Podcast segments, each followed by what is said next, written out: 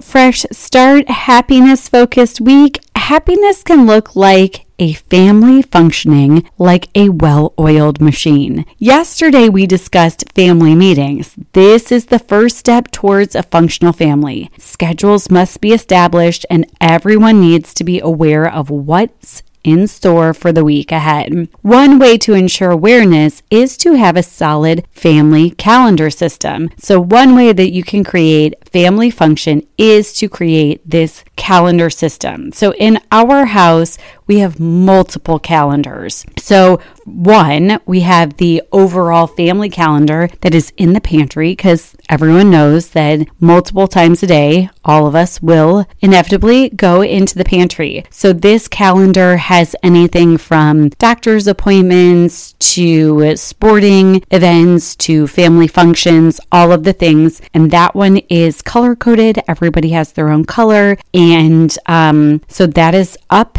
and on display for all to see.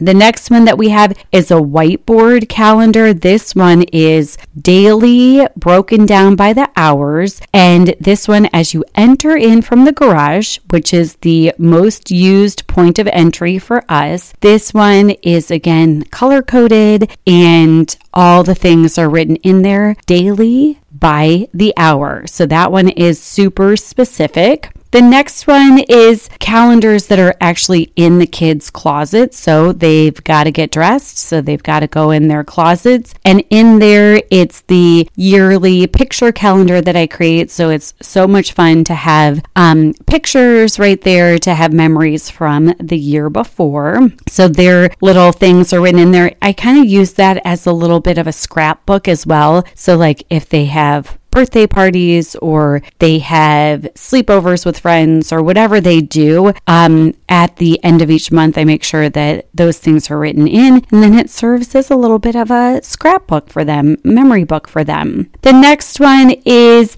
electronic calendars that are shared. So I have shared calendars with my in laws who are local. So they like to know when all the sporting events are for the kids. And that way I don't have to always tell everybody everything. It's just in there and then they can look on the shared calendar. And finally, I certainly have my own personal planner and my own personal e calendars that I use. And I love, love, love my personal planner. I love writing it down. I love fun, colorful markers, all the things. So, this one I use the Living Well planner. I've used that one for many years. And that one is fantastic because I can get in there and it has the monthly calendar, it has the daily by hour calendar. It has even sections in there where you can put your meals for the day and then your top three tasks for the day. I love that. So, really, if you want to feel successful at the end of the day, have